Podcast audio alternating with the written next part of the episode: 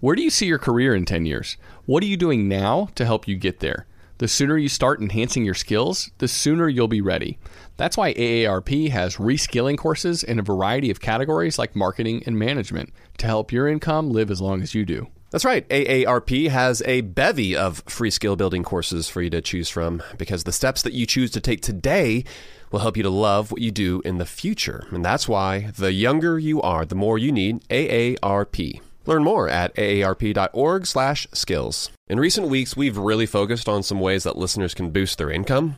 Uh, so whether that's through starting your own side business and growing your network, like Hala talked about, or when we talked with local realtor Alan about diving into investing in real estate, well. What better way to test the waters? While you are away, your home could also earn extra income. That's right. Your empty space could be an Airbnb while you're traveling, because that's all you need to become an Airbnb host. It's a lot easier than you think, and you don't need to Airbnb your entire house. You can just host your extra spare room. Your home might be worth more than you think. Find out how much at airbnb.com/host. Supercharge your work decks with AI-powered Canva presentations. All you do is start with a prompt. You describe your, your presentation in a few words, and Canva presentations will generate captivating slides that you can then customize in seconds. Canva presentations are designed for every workplace and every department. Whether you work in sales, marketing, HR, ops, and more, Canva presentations can generate any deck you want for work. Sales decks, marketing presentations, onboarding plans, you name it. Any department can save time on any presentation with AI. Generate slides in seconds with Canva presentations at canva.com, designed for work. Welcome to How to Money. I'm Joel. And I am Matt. And today we're answering your listener questions.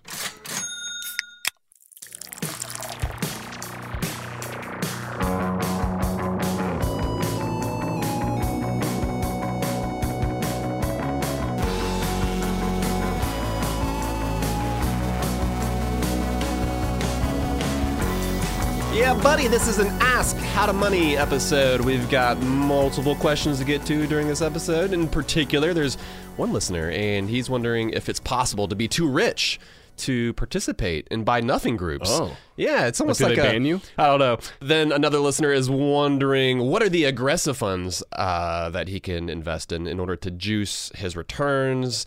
And then another listener is asking, what's the point of an HSA? We're going to get maybe a little more philosophical with it. Uh, with it, what's the point? the- Existential with, with our retirement accounts. yeah, Yeah. Uh, we're gonna we're gonna think long and hard about that one, but we'll get to that plus more during this episode. Reminds me of that Zoolander scene. God. Yeah, so good. Uh, all right, m- before we get to those listener questions, Matt, I wanted to mention one thing. Heard from a, an old college buddy the other day. He texted me, and actually, this this buddy and I, his name's Travis. He and I went on a three month road trip around the country. This was, I guess, I was 21 years old. And we had the greatest time. It cost very little, actually. It, I'm so glad I did it. I saw most of the United States, and the method of transportation was a 1995 Honda Accord station wagon that we we purchased wagon. together, right? Yeah. So I Wait, think question: Did you you got the wagon because you slept in it, right? Did you we slept in the wagon sleep in it some. We, Okay. we had tents too, so we slept, but we didn't really sleep in the car much, maybe a couple times. Okay. We slept with uh, strangers' houses. Seriously, met random people and stayed like very much couch surfing. That's how Travis met his wife. That's that's how Travis met his wife. Literally on the site couchsurfing.com, staying at her place. That's my favorite part of They're still story. married to this day. It's incredible. Uh, so yeah, we we had the best time on our trip. I still remember it with fondness. Just the people we met, the stuff we got to see. But the 95 Accord station wagon that we bought that took us around the country, it turns out like Travis drove it for a few more years after like I ended up moving back to Atlanta uh, for a number of years. Really, he kept it in good good shape. And then he was like, "All right, it's time for me to part with this thing." And so he ended up selling it. And he heard from the person that he sold it to the other day. Why? Because that guy said, "Hey, this car's now got 300,000 miles on Oh, the no way. odometer."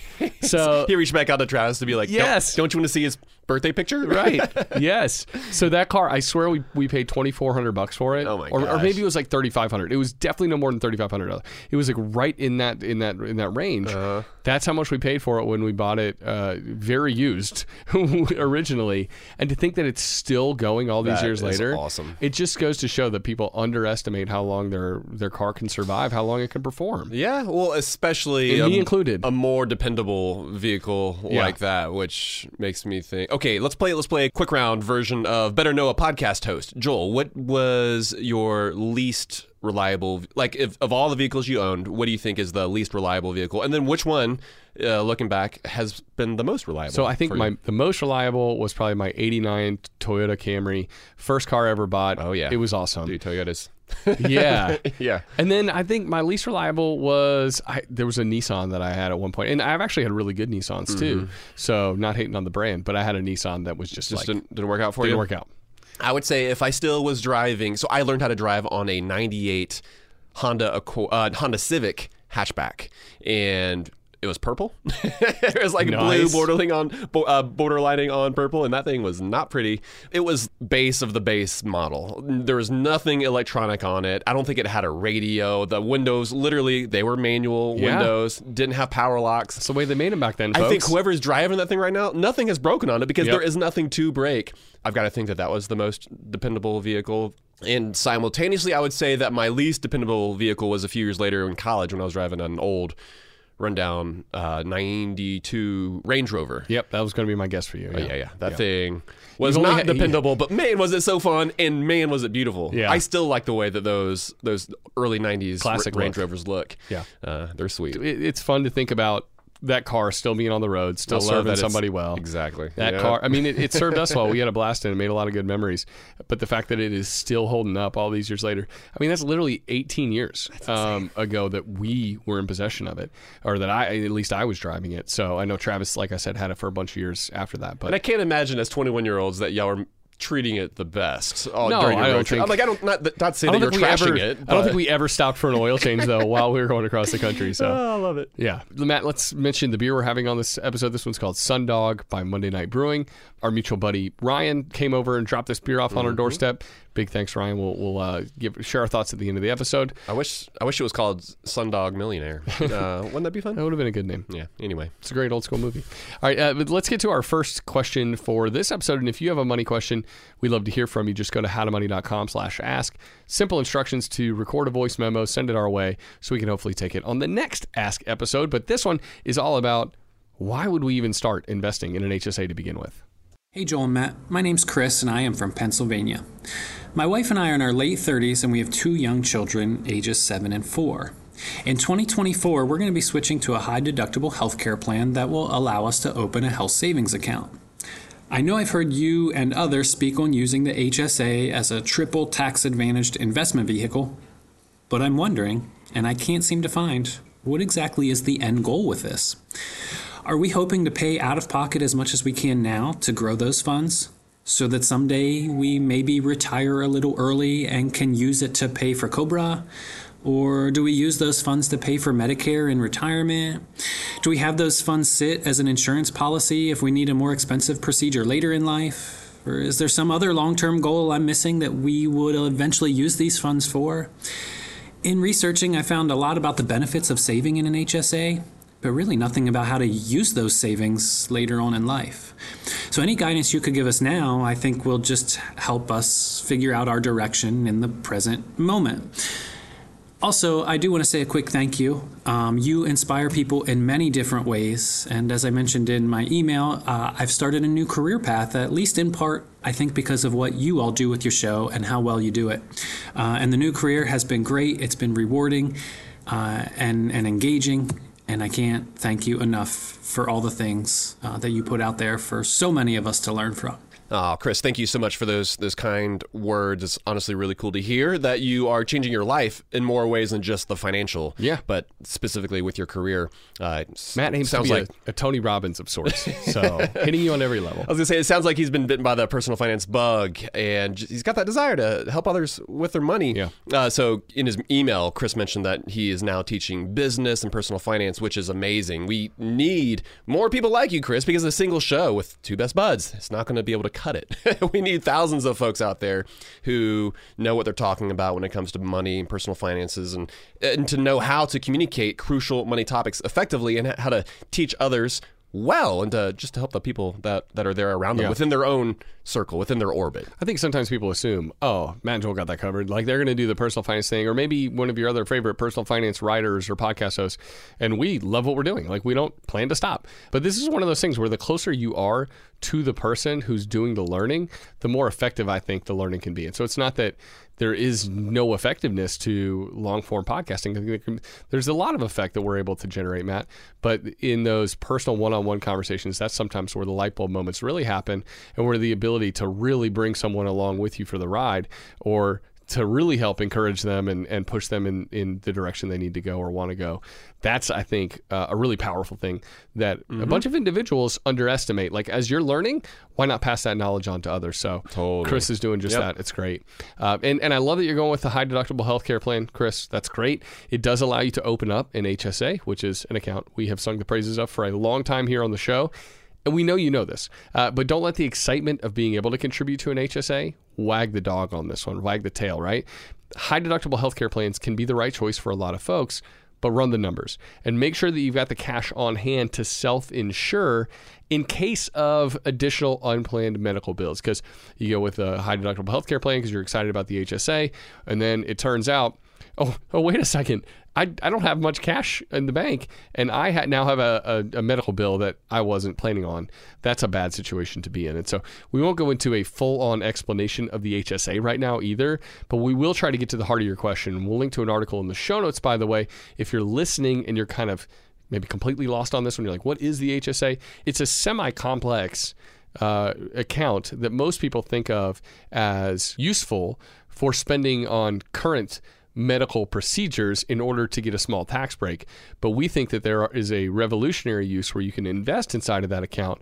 Most people don't take that approach, but if you do, it can uh, help you generate a significant amount of wealth for your future. Yeah, yeah. So Chris, he's asking basically like, what is the end goal of an HSA? And he is definitely on the right path. The, the goal is to pay for those current healthcare expenses out of pocket, and then to invest the money that you're sticking within the HSA so that it can grow meaningfully over the years and avoid taxation at every single turn.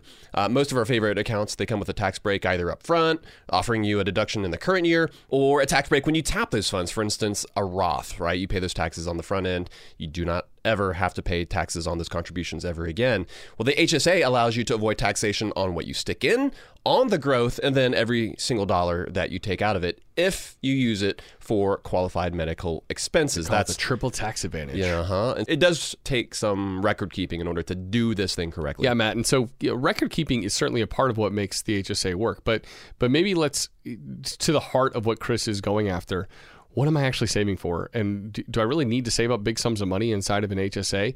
Does that make sense? Well, I would say this if you want to retire early, the that that's one plus in the HSA corner, right? Because that can act as a way to pull out penalty-free retirement dollars earlier than other accounts will allow for, right? And that's largely because of the flexibility of when you can pull funds out from your HSA. You can do it two years after the date uh, that you incurred the medical bill, or you could do it 20 years later. It doesn't matter. It's up to you. So, um, is there a chance? I guess one of the things Chris seems to be asking is there a chance that you might oversave in an HSA? And I would say the answer is unlikely because uh, Fidelity found that someone who's 65 right now will spend $157,000 on healthcare expenses over the course of their retirement. And that's in 2024, or I guess this was 2023 dollars, Matt. So think about what that's going to be like for you and I in the future and our listeners Another in the future. 20, 25 years. Yeah. Yeah. And that's our single individual. For couples, just double that number. Mm-hmm. So you're talking about uh, 300K plus in healthcare expenses in retirement for all of us millennials, Gen Z, it's going to surpass that in all likelihood. And so I guess it's possible to oversave in an HSA, but we're just not worried about folks overcommitting to their HSA on that front.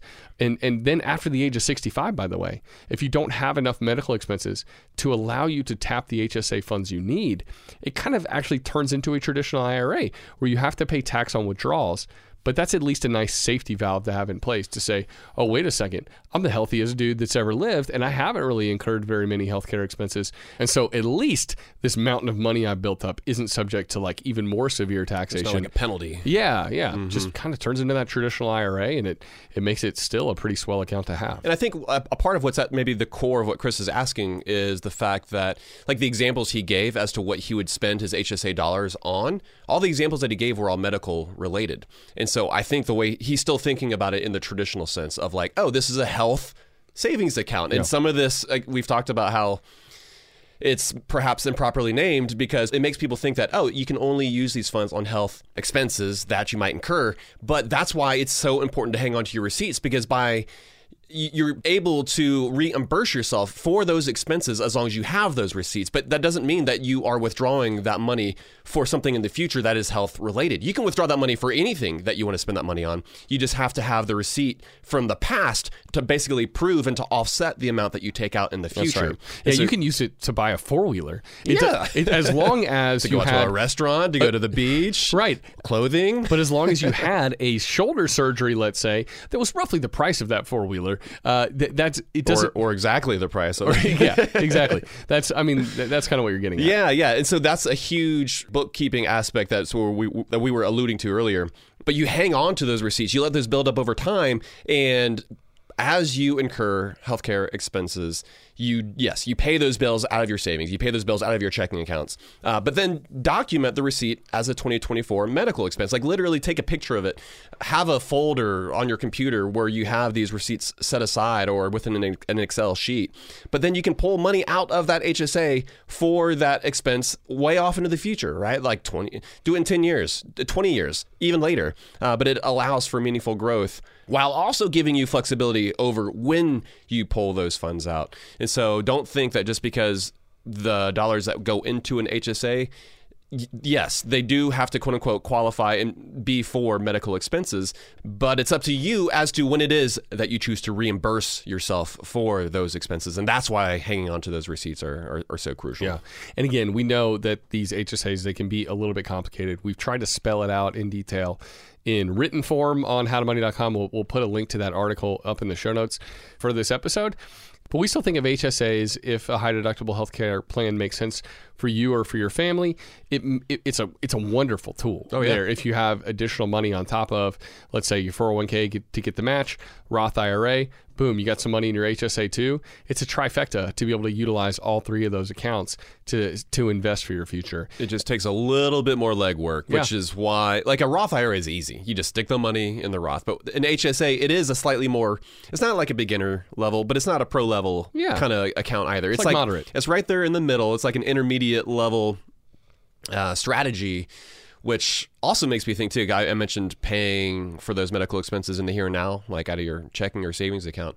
But again, if you're kind of at the level where you're considering an HSA for retirement, you should also be paying for your medical expenses using a credit card. And the, re- the reason I bring that up, obviously, you incur those expenses and then you pay that balance off at the end of the month. But it's a, like I almost see it as a similar way where you're funneling these dollars through these optimized paths in order to gain the most benefit. That's right. Uh, and so th- maybe think of it that way. Just like instead of making a purchase directly out of your checking or your savings account, oh, you're going to put that on plastic and then you pay that plastic off. You're kind of like the credit card in this scenario. It's like, oh, yeah. Well, I'm going to have to myself uh, realize the expense of that medical procedure, but then later down the road, I'm going to reimburse myself uh, in that way. I don't know. Maybe that could be helpful as a, as a way to think about it if that is already how you approach using your credit cards. Yeah, no, I think that's helpful, and it's again, it's it, it is a more moderate kind of uh, level personal finance task, but I do also think that the benefits are are supreme. Oh, yeah. because uh, I mean, like. Who doesn't want to not pay tax at all on Yeah. dollars that come into their lives? The HSA is the only way we know to make that a, a reality. So, uh, best of luck, Chris. Hope that's helpful. And uh, Matt, we've got more questions to get to on this episode including one about picking funds. Are there ones that are actually going to juice returns even more? We'll talk about that and some other personal finance stuff right after this.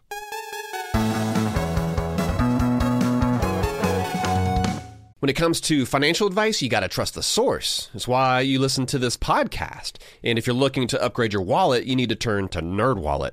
Their expert team of nerds dives into the details to help you find smarter financial products. If you're paying for vacations with whatever card is in your wallet, you could be missing out on miles you didn't even know you were leaving on the table. You can get a new card with more miles and more upgrades.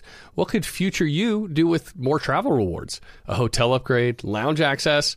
Wherever you go next, make it happen with a smarter travel credit card.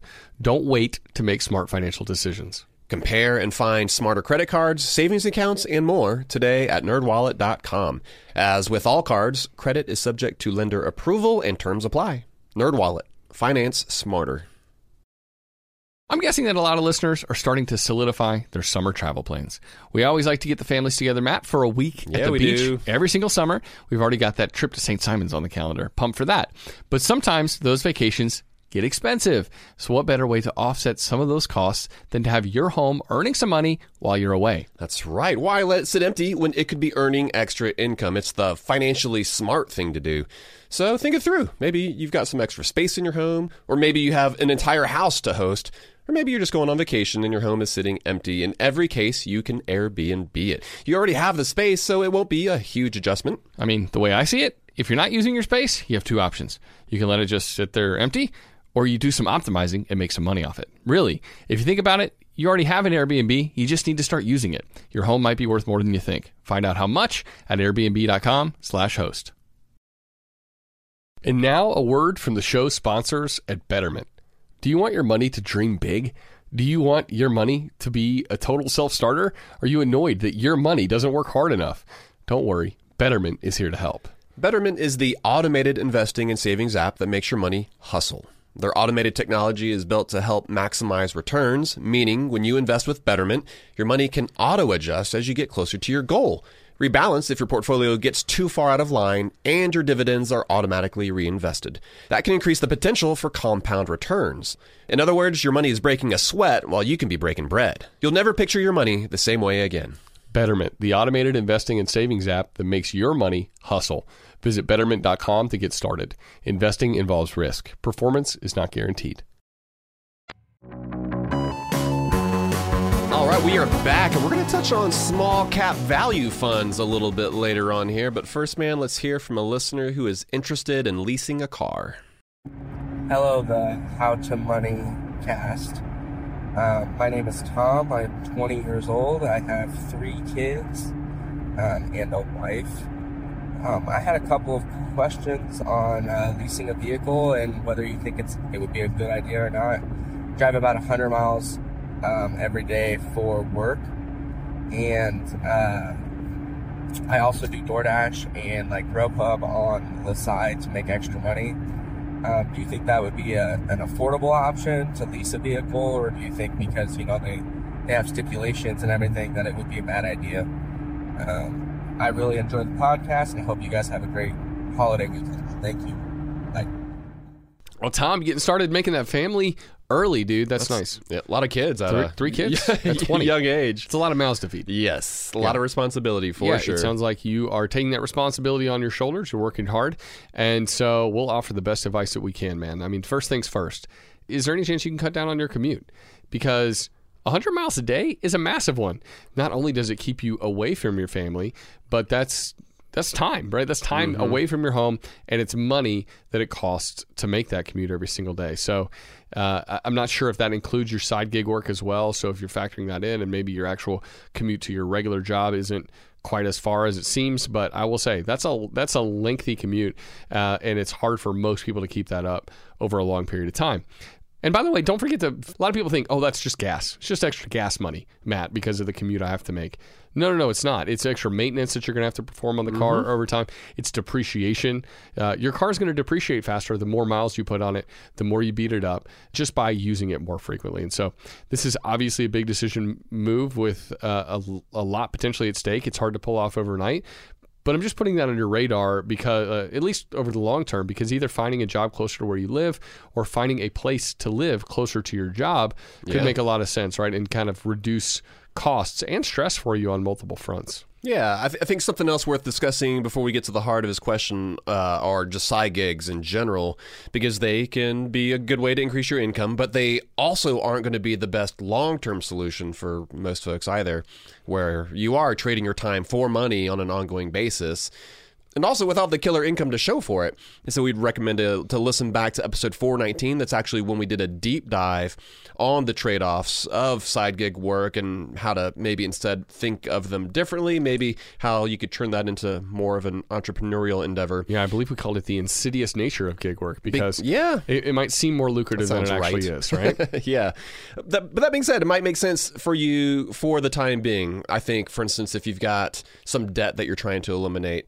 Uh, but I think having a goal in mind and a, a desired endpoint as to when you're going to stop that side uh, gig work is going to be really important for you. Uh, again, you've got a lot of mouths to feed at a young age, but ultimately, we want you to be focusing on your income potential, and you know whether that's through a W two uh, maybe you want some clearly defined benefits, a predictable income, or if that means starting your own thing, because now that you've done some work on the side, you felt the freedom to be able to set your own schedule. And I, I tell you what, it can be really addicting to have the control over your time and when it is that you work and the kind of work that you say yes to if that appeals to you, then going again more in an entrepreneurial, uh, go, going down that path is going to be much better for you. Yeah, that just usually takes time, right? To build Mm-hmm. that, uh, it's not going to happen overnight, and so, so oftentimes you're building the ship while you're also kind of doing your your day job, and so it can even be e- even more work for in the in the run up. Um, let's talk about leasing a car, Matt. Like that was the heart of Tom's question. Mm-hmm. Uh, does leasing a car make sense when you're driving as much as he is? No, uh, it doesn't. It, it, honestly, leasing a car doesn't make much financial sense for anyone, in our opinion. This is something we try to steer people away from. Yes. basically constantly, uh, because it's just it's never good from a dollars and cents perspective. It's only a good option if you're optimizing for lifestyle over dollars. And the truth is, we all do that to a certain extent, right? We do that with craft beer, Matt. You and I, like we we optimize our You're saying it doesn't make financial sense for me to be drinking a Sundog? Of course not. Like if we were all like uh, purists on that front, we would all drink tap water all day, every day. Um, that's just the way it is. Like, but we're all optimizing in some way, form, or fashion. The clothes we wear, right? We could all be b- buying the cheapest stuff from Goodwill, but we choose to wear brands or something that make us feel good, or better made clothing, or something. That's there's no problem with that. Uh, leasing is just that, but on steroids. Yeah. And so, and so the second most expensive item that you can purchase other than your home. and especially when you're 20 years old with three mouths to feed, it just doesn't make sense. It's it's not in your best long term or short term interest. And so, let's say you were 45 or 50, Tom, and you've been maxing retirement accounts for a while with a bunch of savings on hand, and you just love driving a new car every two to three years. Leasing might be an okay option. Again, not the best money decision, but given uh, the life stage of someone in that, th- th- then maybe we would say, listen, there are trade offs, of course, but you've got the cash. It's okay to make that choice.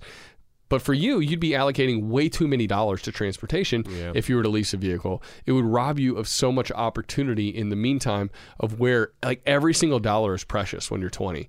Uh, it, it's not that it's not precious when you're 40 or 50, but it's just that there are you have hopefully made enough smart moves that you have a little more opportunity for error, um, and you just have a lot less when you're 20. And every dollar has to be funneled effectively in order to help you build your future. Yeah, I think I get where he's coming from because he requires his vehicle to get to his job, which is really far away. It's, his side gigs are reliant on his vehicle, so he might be thinking about it more from an investment standpoint. It's like, oh, if I get if I lease this vehicle, it's going to allow me to continue to make additional dollars. But Yeah. again, it's Or a- it's like a hey, I'm not beating up my main ride, and I'm I'm, I'm beating up somebody else's ride in order to get to and from where I'm trying to go. But the more you beat it up, the more it's going to cost you. Yeah. And so that's why we want you to be thinking about some of the other things, basically, that you can be doing with those dollars. Like, there's basically this massive opportunity cost in devoting too many dollars towards your ride, towards transportation, because we want you to keep that line item as low as possible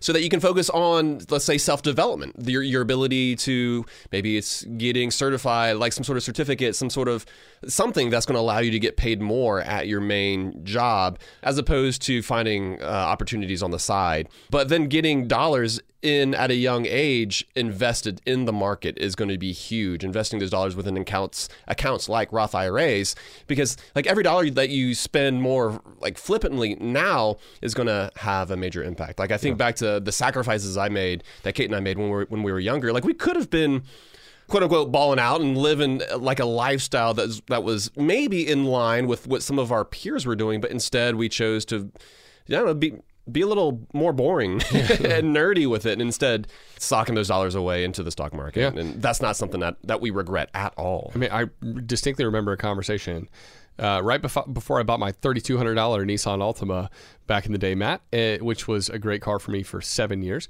Um, Oh, is that the good one or the bad one? That was a good one. Okay, that was okay. a good one. and so I was talking to a, um, a coworker, a friend, and I was like, I'm thinking about buying a new car. I'm going to keep it a really long time, like at least 10 years, and it's going to be one of the cheaper ones. It's going to be a Toyota, and and so it wasn't a dumb dumb move, but I was so young, and he was like, dude, it's you could. But you could also keep buying older cars like you've been doing, Mm-hmm. and you'll have even more money to funnel into the market, even more Yeah. money to funnel into your retirement accounts.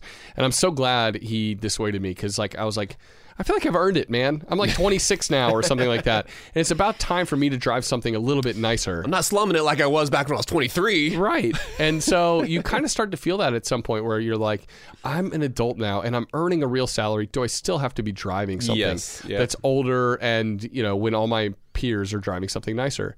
And no, you don't have to. But if you continue to make those hard decisions, it's going to result in outsized success in other areas in your money working harder for you because you're not throwing it after just uh, a, a nicer car to drive. Absolutely. So, yeah, it's. I think it can be tricky for a lot of people to make the connection between present day Tom and then future Tom, right? Like there's, it's almost like there's a disconnect, and we have to somehow connect the dots between the things that we want now. that's a per- vers- perpetual human Yes. difficulty. Yeah. yeah. Versus, versus the things that you know you're also going to want in the future, because whereas now when you're younger, you have the ability to sacrifice a little bit more, work a little bit harder, but at some point, man, I'll tell you what, future Tom is probably going to want to work a little bit less. Yeah. And so your ability to sock away dollars now uh, to afford yourself a little bit of that reprieve, a little bit of a maybe a slightly more relaxed schedule where, where you're just not working quite as much. That's that's what like no one else is going to be thinking about future you. It, it comes down to you as an individual to do that, and those are the dots that we're trying to connect here. Yeah, yeah. I mean, it comes down to this: delayed gratification on the car front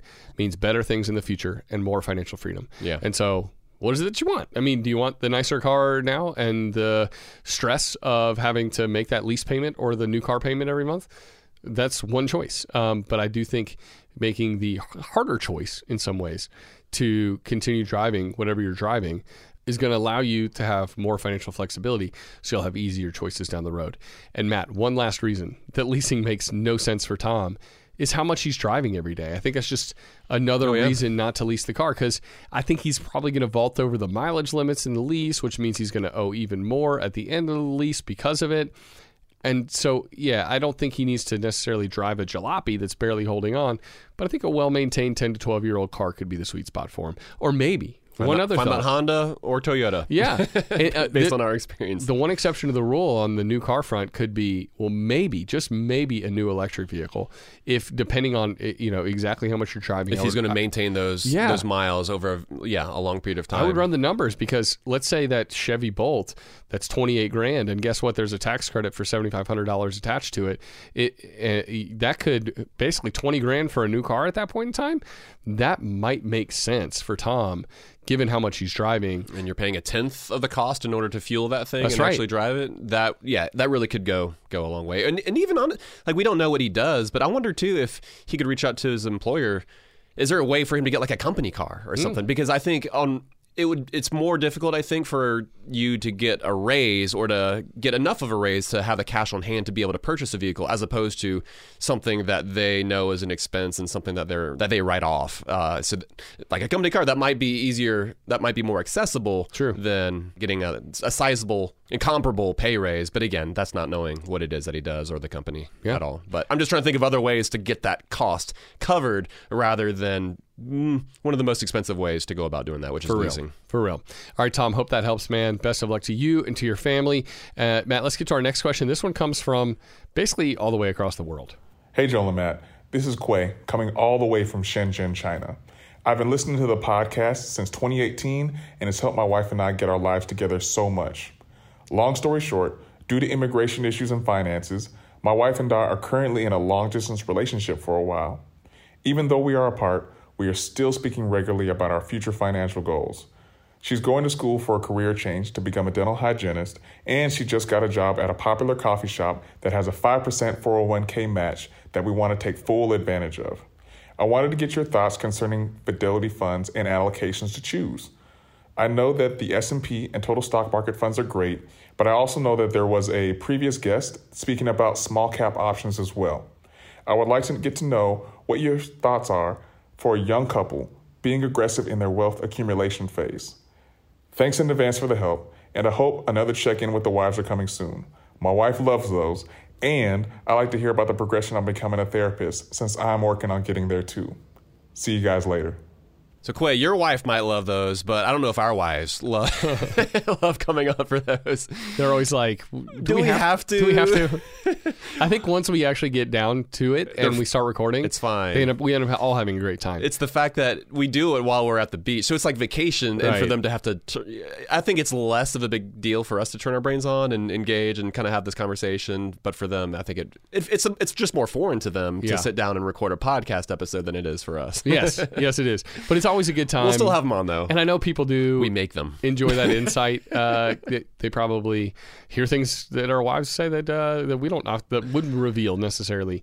Chalking just the two of us. So, Sure, yeah, absolutely. Oh, and by the way, like Emily's just about to start the internship process, Matt.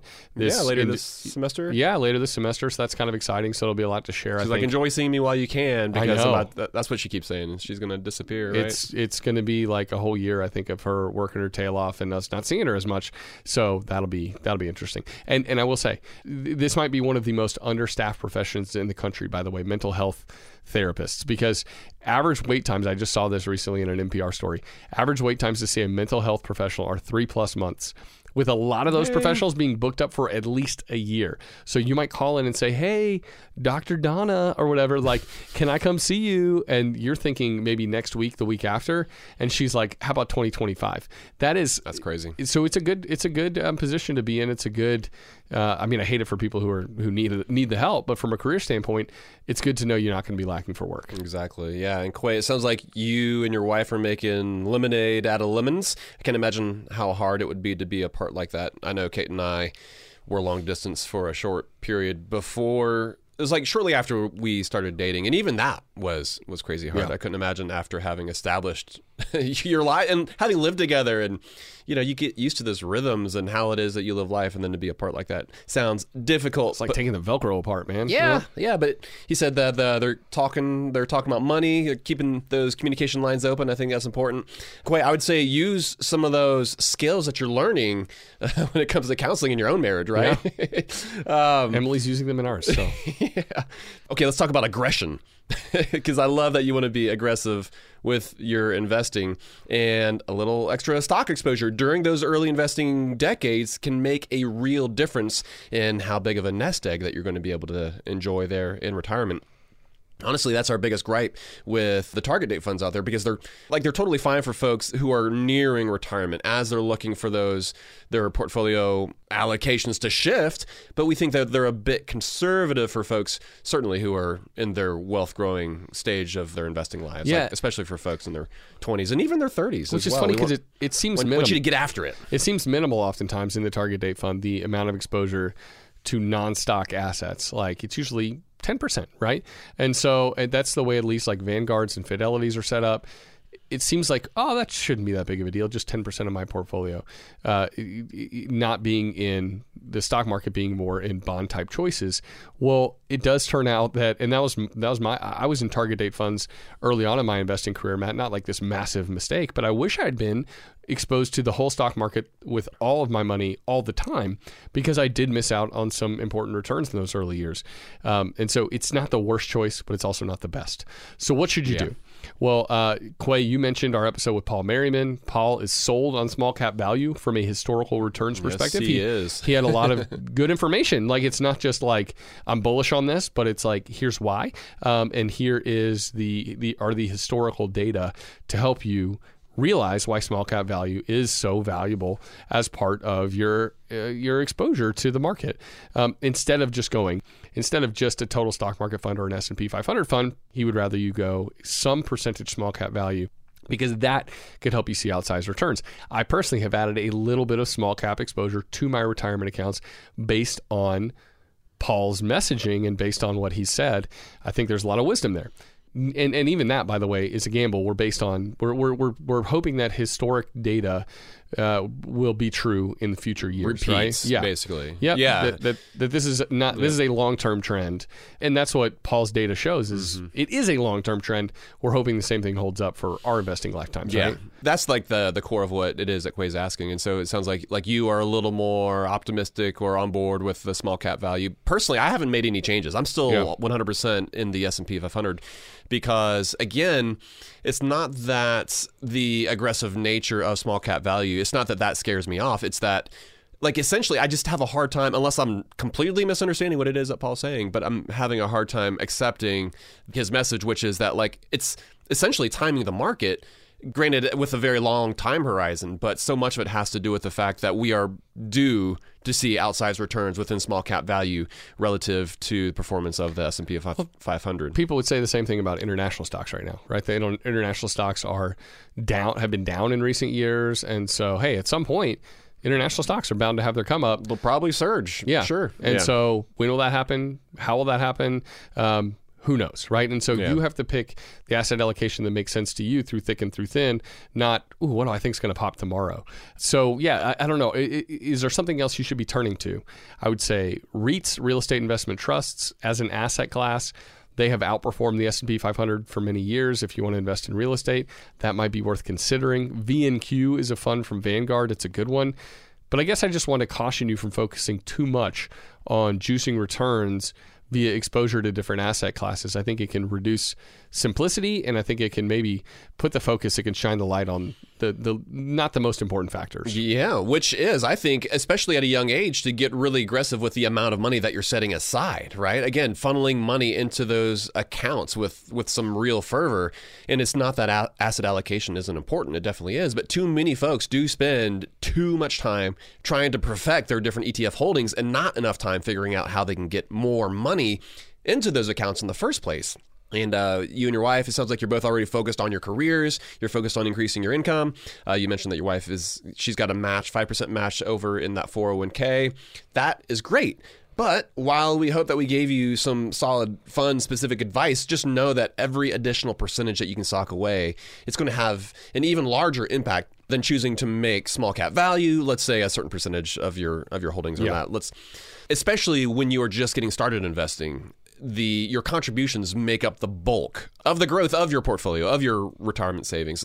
Let's say you've got 50000 or yeah $50000 set aside and every year you're planning to stick five grand in there. Well let's just say by doubling that and going from 5000 to $10000 well guess what? All of a sudden instead of a 10% increase you're seeing a 20% increase Yeah. of your overall uh, net worth. And that is something that you 100% have control over as opposed to thinking, all right, maybe we'll see international blow up this year, or or just moving forward. I see international being the place to be. This is something again that you have full control over, which is something I love. I think of it like this you want to get great with your investment rate. And it's okay to be good enough with your investment choices. Like there's there's no need to be perfect. I think some people think, oh, I need the the right seven or eight ETFs and in the right percentage amounts. I need to be balancing it appropriately every single year. And that just to me feels like too much. And for the You're average majoring, you're majoring in the minors at that point. Yeah, for the average investor, for folks who have families and day jobs and real lives, why? Like, why do you want to do that? Most people don't want to do that. They're not going to. And so, yeah, get great with your investment rate, be good enough with your investment choices, and you will win the game, even if you're not hitting perfection, which mm-hmm. is, you know, let's be honest. We've all heard the story of Icarus. You you might fall prey to that too in an attempt for perfection. Uh, it's also important to have a fully formed reason for why you're investing the way you are. Have a written investment plan, Quay. That's going to help you stay the course when the fund you pick is having a down year or two or three. That's helped Paul Merriman. We asked him that question too. Well, small cap value, not doing so Or 10 or so hot 20 lately years. for a Yeah. long time. and uh, but he holds this conviction still about what he owns and why, and you need to do the same thing, right? So even when Mr. Markets uh, makes makes the investment decision you made seem silly, like you need to have a reason behind why you're doing that and consistently doing the same thing. If your reasons for investing in other funds are half baked, if you're just like, oh, it's just about making money, like you don't have a real conviction behind why you're sticking money inside of that fund or inside of that sector, you're likely going to make some bad decisions. So make sure you write it down and you have a reason behind it because that's going to help you stay the course. Exactly. Yeah. And uh, going back to the, the amount of money that you're able to set aside, your savings rate, that's one of the things you have on your side right now too is that at a younger age i think you you have more of an ability to take some more extreme measures in what it is that you say no to because i'm telling you I, there are very few folks who i meet in their who are middle aged and they're thinking, oh, yeah, yeah, now is when I really want to cut back. Like, you are willing to do those things when you're younger, just like you and Travis on that road trip. You are willing to couch surf and sleep in not the best of scenarios, I'm sure. Yeah. But you're probably, you're just much less willing to do that. That's the human nature to, I think, crave some of the nicer things as you get older. And by nicer things, my, I just mean like a basic hotel. Yeah, a know? Joel road trip in 2024 would look very different. It would look very different than and it would cost more money when you were in your 20s. So that's just something to keep in mind. Is that it's not because I've gotten bougie either. Okay, no, uh, it's it's just because yeah, I'm not willing to probably slum it to the extent I was back then. Yeah, so Quay, just keep that in mind. Just front loading the sacrifice, I think, can be an incredible way to think about how it is that you are uh, investing and stocking money away for your future. Joel, we've got more to get to. We do, uh, in fact we will get to that question about buy nothing groups and w- what the unspoken rules are of how it is that you should participate in those groups. We'll get to that right after this.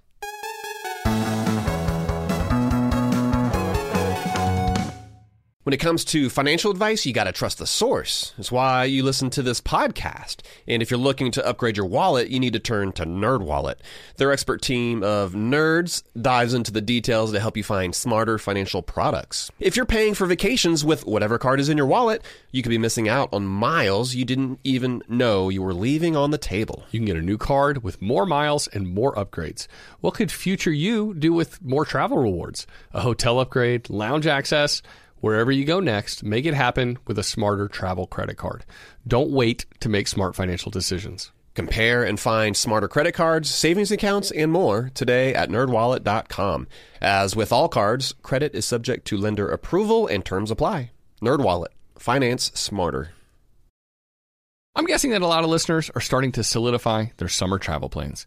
We always like to get the families together, Matt, for a week yeah, at the beach do. every single summer. We've already got that trip to St. Simons on the calendar. Pumped for that. But sometimes those vacations get expensive. So, what better way to offset some of those costs than to have your home earning some money while you're away? That's right. Why let it sit empty when it could be earning extra income? It's the financially smart thing to do. So, think it through. Maybe you've got some extra space in your home, or maybe you have an entire house to host. Or maybe you're just going on vacation and your home is sitting empty. In every case, you can Airbnb it. You already have the space, so it won't be a huge adjustment. I mean, the way I see it, if you're not using your space, you have two options. You can let it just sit there empty, or you do some optimizing and make some money off it. Really, if you think about it, you already have an Airbnb, you just need to start using it. Your home might be worth more than you think. Find out how much at airbnb.com/host. Spring cleaning is kind of a, an annual rite of passage. We've all got to do it, minimize the junk that we have in our house. Emily and I, we just cleaned our closets out. It took hours, but it was so worth it. Now we've only got stuff in there that we love, and it's easier to find everything too. And so, you know, while cleaning your closets is helpful, well, there's something else you can do for your family this spring. Shopping for life insurance with Policy Genius, for example, is a really important part of your financial planning for the year. That's right. Yeah. And here is the thing that's important to remember because you might be thinking you don't need to check out Policy Genius because you've got a policy through work. But even if you have a life insurance policy through your job, it may not offer you enough protection for your family's needs and it may not follow you if you leave your job. With Policy Genius, you can find life insurance policies that start at just $292 per year for $1 million of coverage. Some options offer same day approval and avoid unnecessary medical exams. Policy Genius works for you, not the insurance companies, and that means they don't have an incentive to recommend one insurer over another, so you can trust their guidance. Save time and money and provide your family with a financial safety net using Policy Genius. Head to policygenius.com to get your free life insurance quotes and see how much you could save. That's policygenius.com. All right, Matt, we're back. We've got another question to get to here. This one comes from a listener. He's like, What if I'm self conscious about my money saving ways? Hey, Matt and Joel. This is Joe from Minnesota. I've been listening to you guys for a while and really appreciate what you guys put out there. Uh, I was wondering how you guys feel about people with larger incomes utilizing items from a buy nothing group. I feel that I'm getting an item from somebody else that wasn't going to use it and that it's adding value to my life, that it's a good use of resources. But I sometimes wonder if I'm ultimately taking an item from somebody that otherwise couldn't afford it. I, for reference, I'm a healthcare professional, and so is my spouse, and we both have fairly high incomes, or at least I will pretty soon once I'm finished with training. But I still hustle for all the little things and money. I pick up extra shifts for moonlighting. I card hack, do some couponing, and sell items on marketplace when I can. And uh, even saving a few dollars here and there is still important for me, even if it's just on principle alone. Thanks, guys. Joe, living a principled life is what it's all about. I, I, I, see nothing wrong with that. That that is guiding your convictions, and I, I, I love your dedication to all things dollar related. Like he's leaving leaving no stone unturned, even though he's set to have a pretty pretty large income. He's got a little bit of Warren Buffett in him, right? Like that. that that's why we eating respect people like that. McGriddle every morning. yeah, we just respect people like that. We we, we think it's like a, a tiny bit insane, but we also respect the heck out of it because we're like, oh no, that guy like values what he values, and just because he's got tons of money, he didn't change his values. Yeah, exactly. As as opposed to Joel getting bougie with his road trips. Exactly. Uh, don't be like Joel. No, I'm saying at the Four Seasons every time I go somewhere. No, I think buy nothing groups are a great resource for folks of all income levels. Like, I don't think that there's any shame in you participating in a buy nothing group, Joe. Uh, I'm totally fine with doctors who make well into six figures tapping buy nothing groups to keep their costs down. Uh, but the one caveat I would add is to be an active participant. Uh, so don't just show up and snag the free stuff. be active and give things away in that group as well. Because if you're only ever grabbing stuff yourself, then you, you kind of have more of a one sided relationship with the folks who are participating there. And maybe you don't want to be that guy, right? Like maybe instead of selling some of those items on Marketplace, give them away to the community instead. I think it'll make you feel better about it and kind of, if, if, I feel like it rounds out the participation. Yeah. It just feels like there's like give and take, right? It just feels like a healthier symbiotic relationship yeah. as opposed to it being one sided. You're helping the group thrive as, a, as yeah. opposed to just being like, I'll get what I want when I want it, right? Which is kind of what we're trying to avoid here mm-hmm. with the American consumeristic sort of mentality. Totally. And I think when you would talk to, if you talk to anybody who's in a buy nothing group, Matt, somebody who's launched a buy nothing group, those groups tend to be more about waste reduction than about charity. So it's not about the person with the lowest income or the greatest need getting the item. It's all about just making sure that item stays out of a landfill, that item is reused, reloved, repurposed. That's what the buy nothing groups care about the most. And so Joe is 100% in on that. Like it's it doesn't matter if you make 5 million dollars a year as long as you care about that same that same ethos then you fit right in with the buy nothing group people. Mm-hmm. And so I, I, know for some members, it can feel like it serves a dual purpose, which is great. It can feel like, hey, my income's really low. This is how I get by. That's cool. And buy nothing groups can help you out in that way. But I think because of that reason that buy nothing groups exist, that should help your conscience feel clean, Joe. Yeah. And by the way, I would suggest going back and listening to episode 680 that Matt and I did about the diminishing returns of frugality.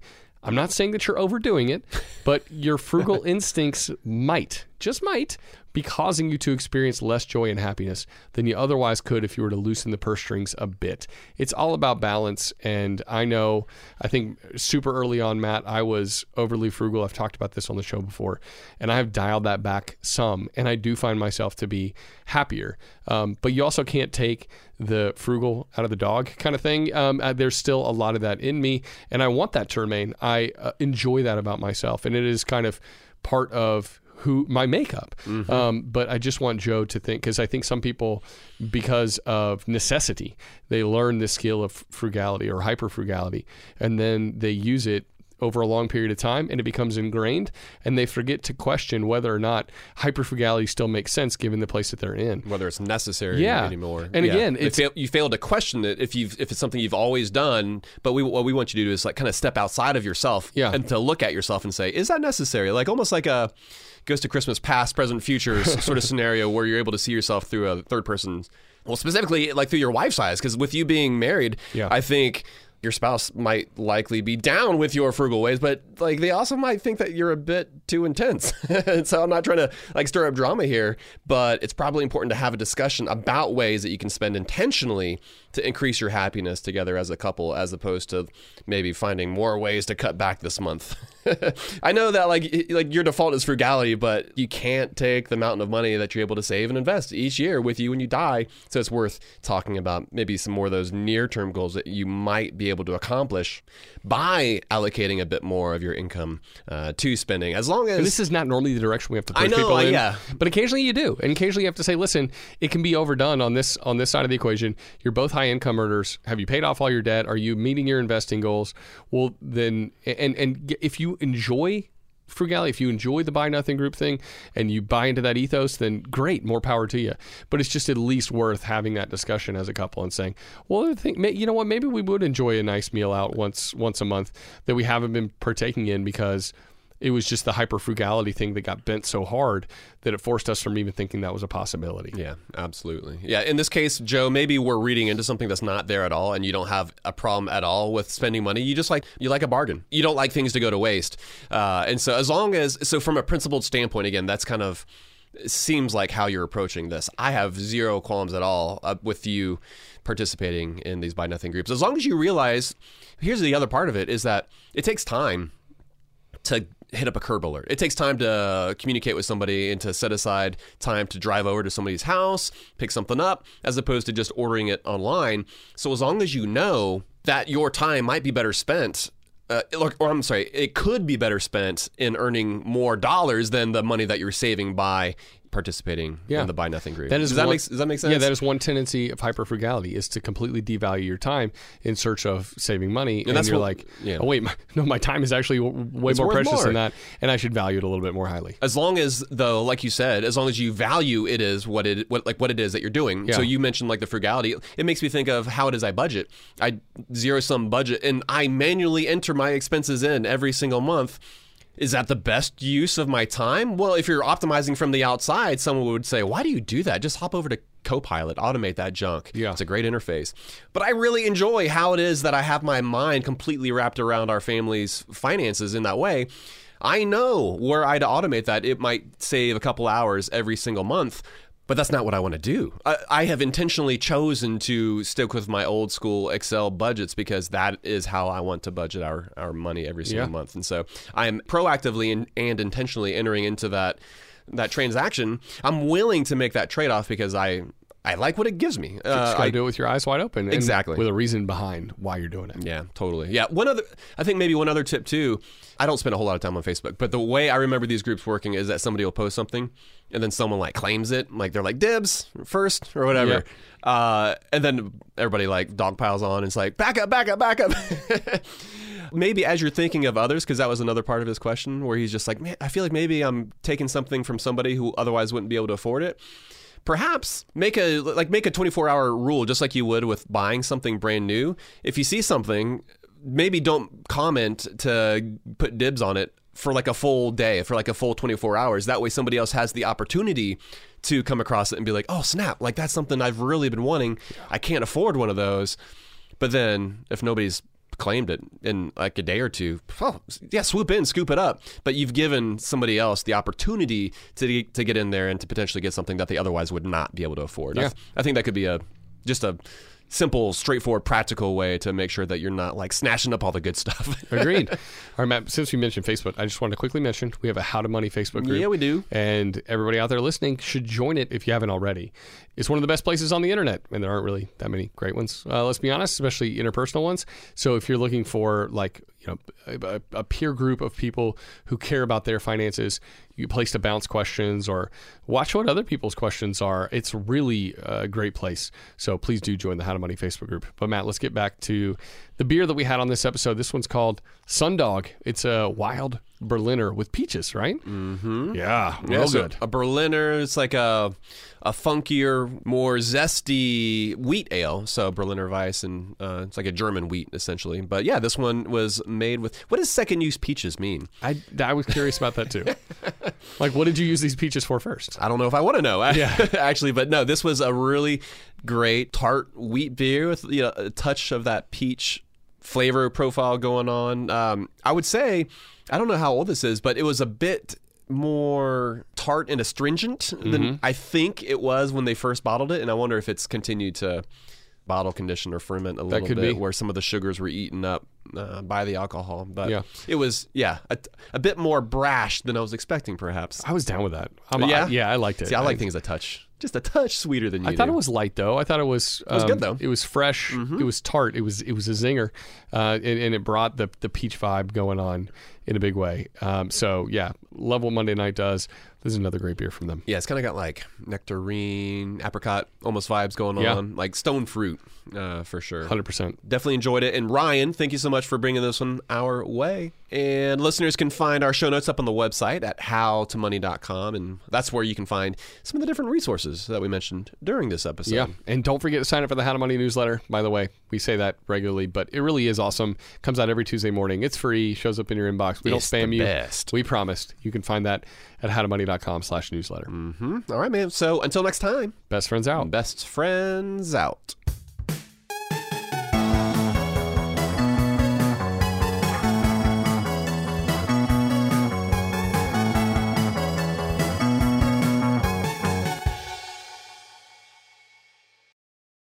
Open a limited time 11 month certificate at Kemba Financial Credit Union. At 5.25% APY, it's more than triple the national average, plus, it's a safe and secure way to grow your money. Visit your local branch or kemba.org slash CD for details. Offer expires May 31st, 2024. APY equals annual percentage yield. Restrictions apply. $500 minimum and $250,000 maximum deposit. Advantage status required. Comparison based on bank rate average. Federally insured by NCUA. From BBC Radio 4, Britain's biggest paranormal podcast is going on a road trip. I thought in that moment, oh my God, we've summoned something from this board. This is Uncanny USA. He says, Somebody's in the house, and I screamed. Listen to Uncanny USA wherever you get your BBC podcasts, if you dare.